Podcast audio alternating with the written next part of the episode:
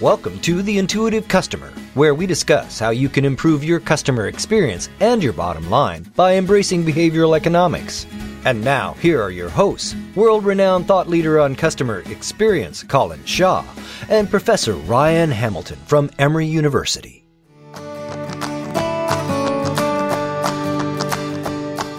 My worry is that that skill, that knowledge doesn't exist within organizations and therefore they don't know what they don't know. So therefore, when they are starting to create the AI systems, they're not going to include it in the training. So it's not going to be as powerful because they haven't put that into the machine learning that needs to take place. And even if they did, if they don't understand the data and the output that therefore is being given, then they're not going to be able to interpret it in the right way.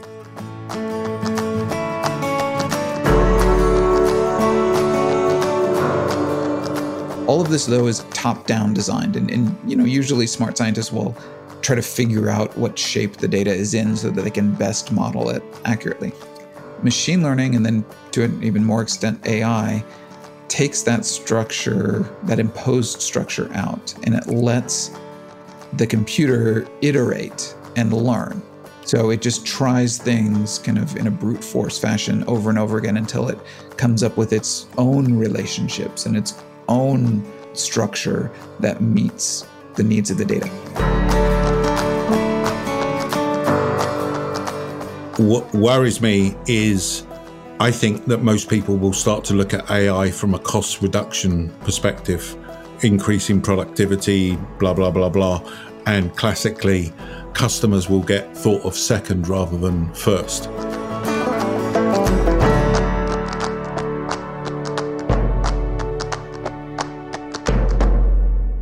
So, Ryan, back in November, I was presenting at a conference, a company called Clarabridge, and they do lots of customer satisfaction software. So they gain lots of data and stuff like that. And I was having a really interesting conversation with a few other people there and based on my presentation.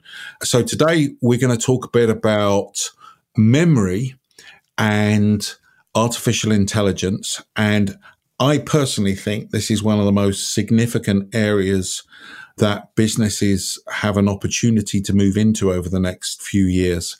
To start off with, may I ask you to just tell everybody about fishing nets? Sure.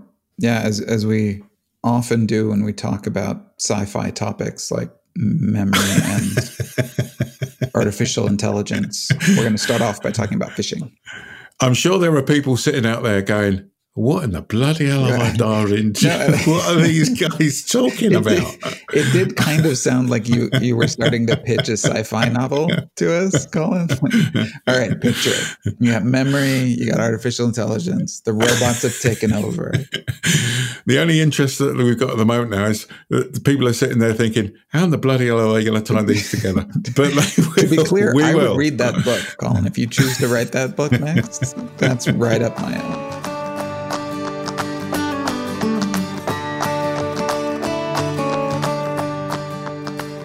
All right, let's talk about fishing. So, this was a, a metaphor that I uh, developed when I was trying to teach my students about memory. And uh, Colin and I have kicked it around on several previous podcast episodes. Memory, the current theories of memory are that memory exists as a network structure. So, it's a bunch of different ideas, thoughts, emotions, feelings that are all stored in your, your mind. And they're all connected in various ways. So certain memories are more closely tied to others. That's one part of, of memory that's important for my students to learn. The other part is, is what's known as spreading activation. So when you activate a memory, you don't just activate that single element by itself this rippling activation, this spreading activation. So memories that are, are, tied closely to it in this structure are also activated to a lesser degree. So the, the metaphor I use to explain is imagine a, a fishing net. So it's all of these knots that are, are linked together. And imagine then that it's spread out at the bottom of a shallow pool. So you can think about like a, a kiddie pool. You then now activate a memory. So you think about some brand, think about some experience that would be like grabbing one of the the knots in this net and pulling it so that it's above the surface of the water. So now it's it's in conscious awareness. You are aware of this memory. But as you pulled up that knot, you're dragging the rest of the net up with it. And so the knots that are surrounding that knot may not have broken the surface. They may not have come up into conscious awareness, but now they're a lot closer to the surface. And therefore, they could start to influence us even if we're not consciously aware of them. That's the metaphor of the fishing net. Thank you. Excellent. Okay. Also, the topic of my next science fiction novel. yeah, fishing nets in swimming pools. Yes, there's, yeah. there's a title for it. It probably won't sell well, but uh, it's a passion project. You know. so let me try and tie these together because I'm, as I, am sure people are thinking, what the hell are these guys talking about? I, I'm kind of thinking that at this point a little. Well, and, and I genuinely think that this is one of the most interesting topics and that there is at the moment, and that this is something I'm really quite passionate about. So let me take a step back we know from the book, our book, Ryan, which is The Intuitive Customer, mm-hmm. same name as the podcast, that one of the things that we talked about in that book, one of the key imperatives was that loyalty is a function of memory. Yes. Okay. So again, getting people to think about this. For you to be loyal to something, you have got to remember it. Okay. If every experience that we ever had was new, then we couldn't be loyal. Yeah. Because um, clearly loyal is sort of repetitive. Implications are it's repetitive. Memory becomes really, really, really important. Okay. If you're trying to create customer loyalty, memory becomes really important. So let's park that piece for the moment. The second piece is about your fishing net, which I, I think is a great analogy because the fishing net is the memory of the customer's interaction with the organization over that period of time, but it's also about the customer's awareness, memory of what's happening in the marketplace. It, it's also built up of when somebody turns around to you and says, oh, I had this really bad experience with my cable company last week, or you just listen to the Intuitive Customer podcast and you hear me rattling on about how great Apple is and how bad cable companies are. Those things sink into your memory and are part of that fishing net as well. The leap I've got to is I love technology. So as we've started to look at the whole area of AI, where you get to is you realize that AI has the capacity to be able to effectively understand all of those interactions and effectively build a fishing net. Does that make sense? Yeah. So, uh, kind of understand potentially where these connections exist in memory and then help you try to influence those structures. Yeah. So effectively, if you start to think about it, and the way I've got this sort of picture in my brain, which is so if you can imagine your swimming pool and you can imagine your fishing net in the swimming pool, those individual memories have been built up by different pieces of data coming in. Okay. So an important aspect of this is what data is being brought in. Okay. But effectively, you could argue that that fishing net is big data the lots and lots of information that exists about customers in different forms, in different ways at the moment, but consolidated into one area, which is effectively this AI. Yeah. And it can then learn and process that information. So the image that I've got in my brain is that your fishing net, another way of describing it, is like a memory map. Yeah if for the people that listening to this podcast that do journey mapping, the customer does this, this, and now think of a memory map. Think of a map that maps out what a customer's memory is. So 10 years ago, the customer contacted us about this problem. Five years ago, they contacted us about this problem. And six months ago, they put something on Twitter about how great we were or whatever else. But effectively, the AI system would be able to build up the equivalent this is a bit of a leap, but in very broad sense of the what the customer's memory is or what the customer's memory is likely to be. Right. Does that make sense? Yeah. And I'm going to shut up in a minute, but you can tell I'm getting passionate about these things. Well, I've learned to just stay out of your way when you get like this. So Absolutely. wind down eventually. I do. Uh, run out of steam.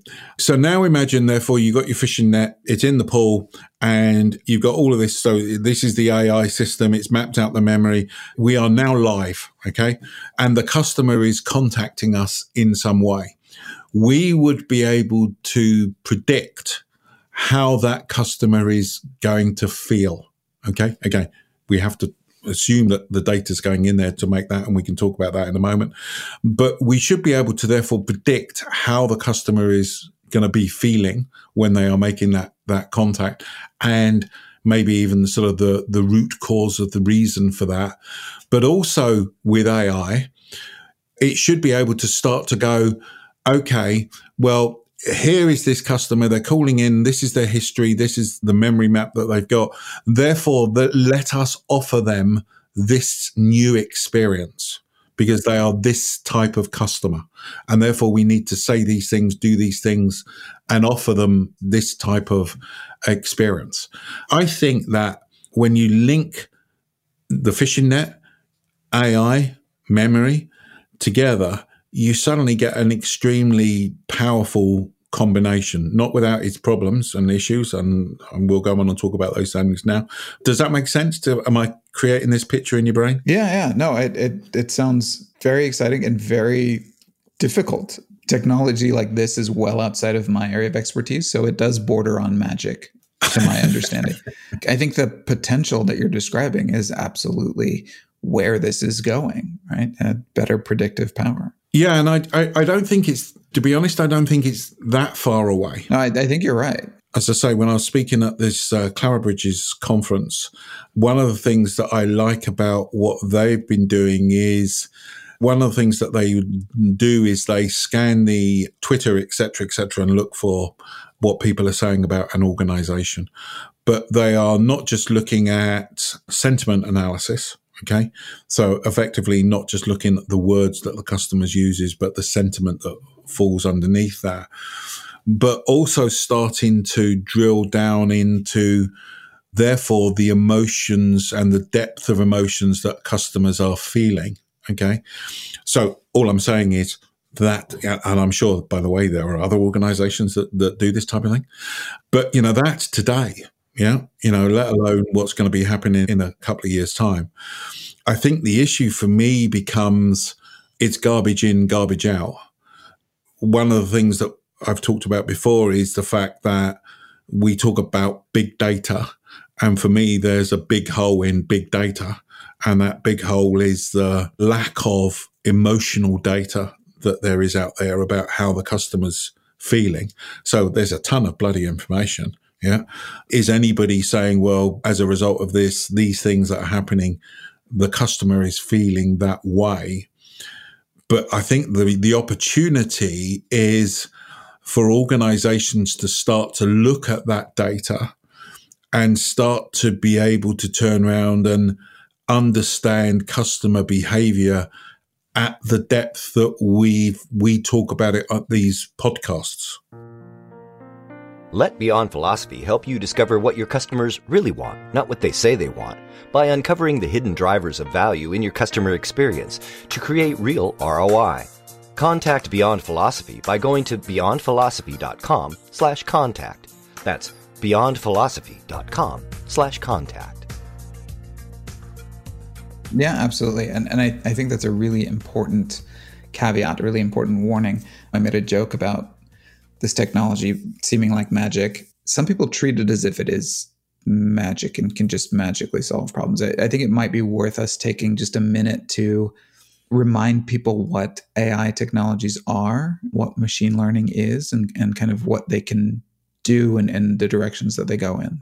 So, for a long time, the way that data scientists have looked at data is by imposing model structures on them. So, if you think back to your statistics class, you learned how to run regression models. Regression models you choose as a researcher you choose the form that those models are going to take. Is it going to be a linear model? How many variables are you going to put in there? Is it going to be a quadratic model? Are you going to have um, nested models that work within each other? All of this, though, is top down designed. And, and, you know, usually smart scientists will try to figure out what shape the data is in so that they can best model it accurately. Machine learning, and then to an even more extent, AI, takes that structure, that imposed structure out, and it lets the computer iterate and learn.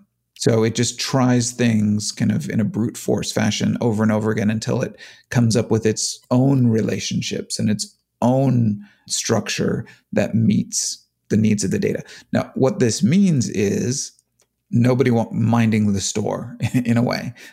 These models, they talk about training AI models or training machine learning models.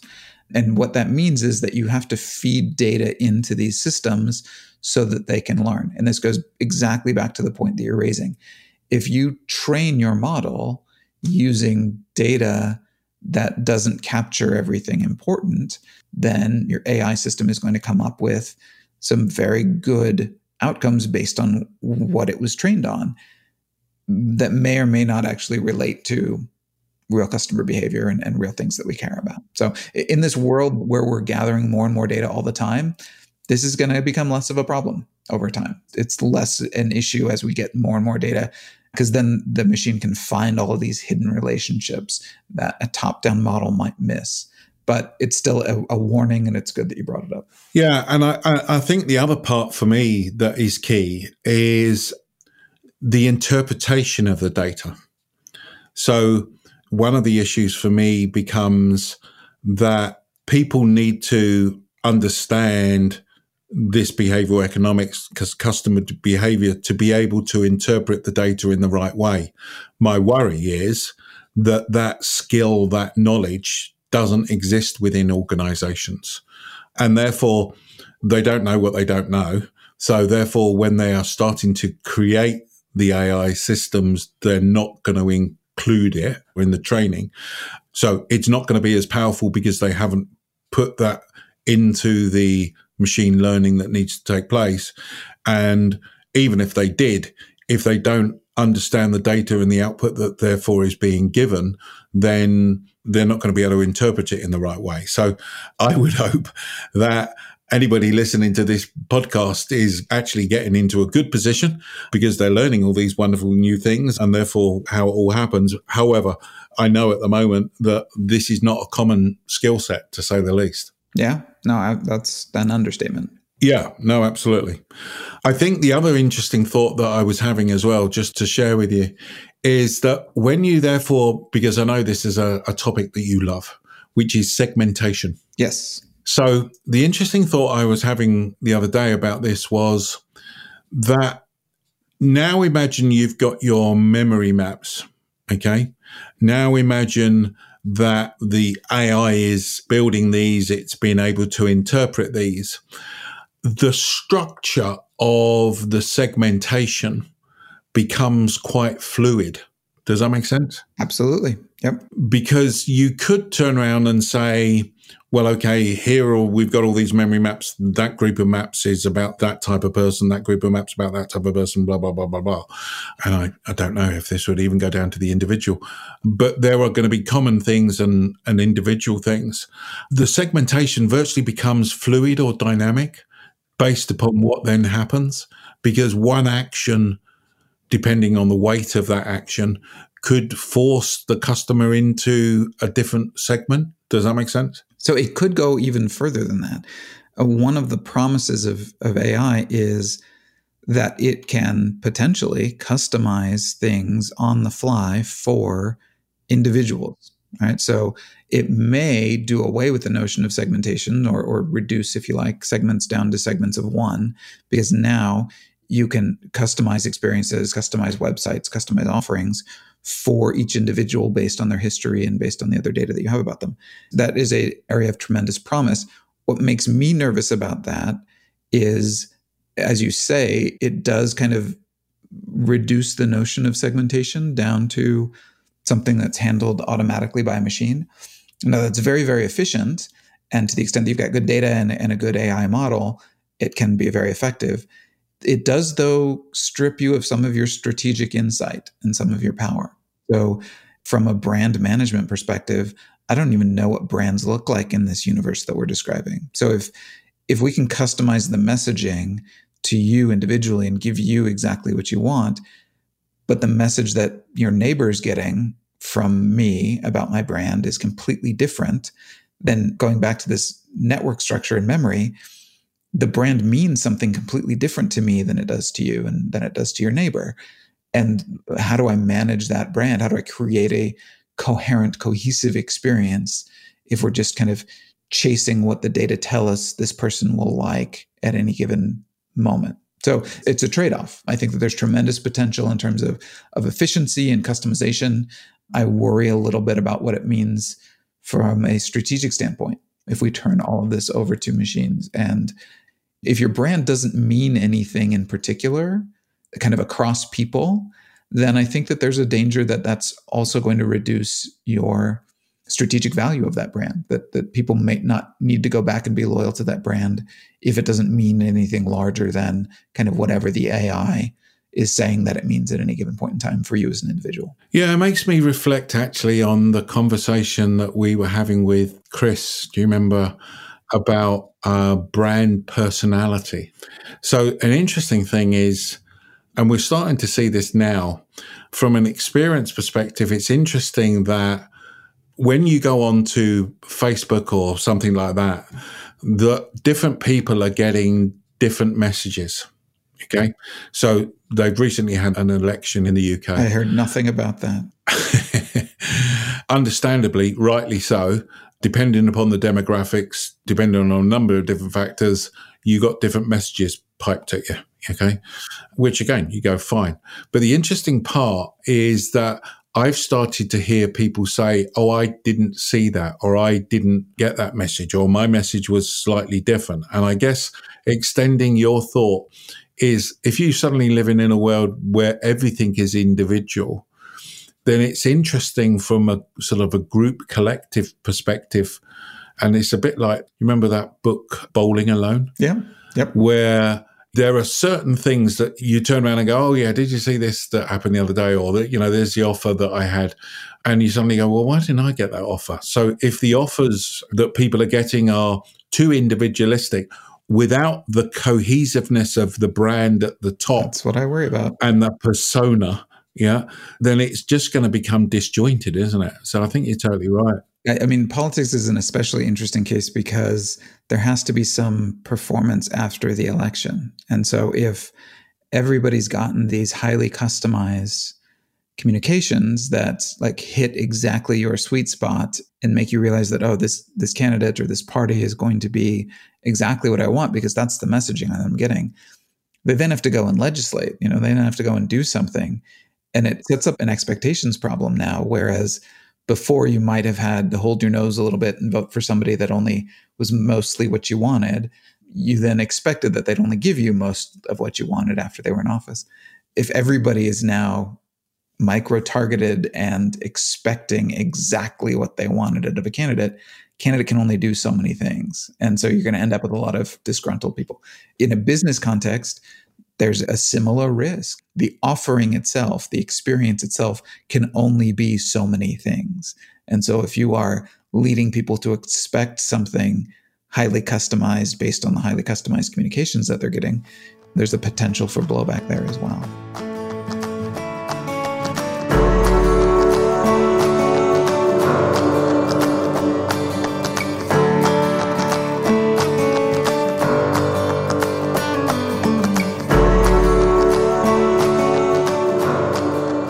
And on that note, let us go and ask our normal question, which is so, what does this mean you should do, particularly in the context of growth? If you're looking to grow the organization, is there anything that people should be doing now or practical advice? Don't get left behind on this. We spend a little bit of time on, on some doom and gloom predictions uh, just to, in the interest of being realistic and of seeing all sides of this. There are definitely trade offs there there are also, and we mentioned these up front, tremendous opportunities there. The ability to really understand people better and at a, at a more individual level and predict better. There's a lot of power there. And, and as you say, I'm sure it is much farther along than even I am aware. And so are you looking into this for your organization? If not, what are you doing? you need to, to figure out where this fits within your strategic portfolio. How are you going to use this stuff? Because it's coming. Yeah. And for me, this is a massive area for growth, basically, because you're going to get first mover advantage. What worries me is I think that most people will start to look at AI from a cost reduction perspective, increasing productivity, blah, blah, blah, blah. And classically, customers will get thought of second rather than first. But therein lies an opportunity. If you're looking to, again, you're looking to grow, then there's an opportunity for you to start applying this type of thinking with customers. I think the other thing for me is really short term stuff. You got to start to understand this stuff. Uh, and, and for me, the, there is going to be this convergent between, and I love this phrase, the humanizing of technology and how AI can humanize the technology to be able to provide an experience that people believe is coming from a person that's not necessarily coming from a person. But you've also got to start to think about it again, practical sense. You've got to start thinking about from what is your brand? What is your persona? What's the experience that you're trying to give your customers? And again, key thing for growth, do these things drive value? And you've got to have some pretty good research when you're doing this to to ensure that this all heads down the right track. So we hope that's been of, uh, of use to you. If you've got any suggestions on topics you would like us to cope with, then please drop us a line at contact at beyondphilosophy.com. That's contact at beyondphilosophy.com. Or if you just want to drop us a line and say hi, it's always great to hear from our listeners. So Thanks very much and talk to you next time. Bye bye.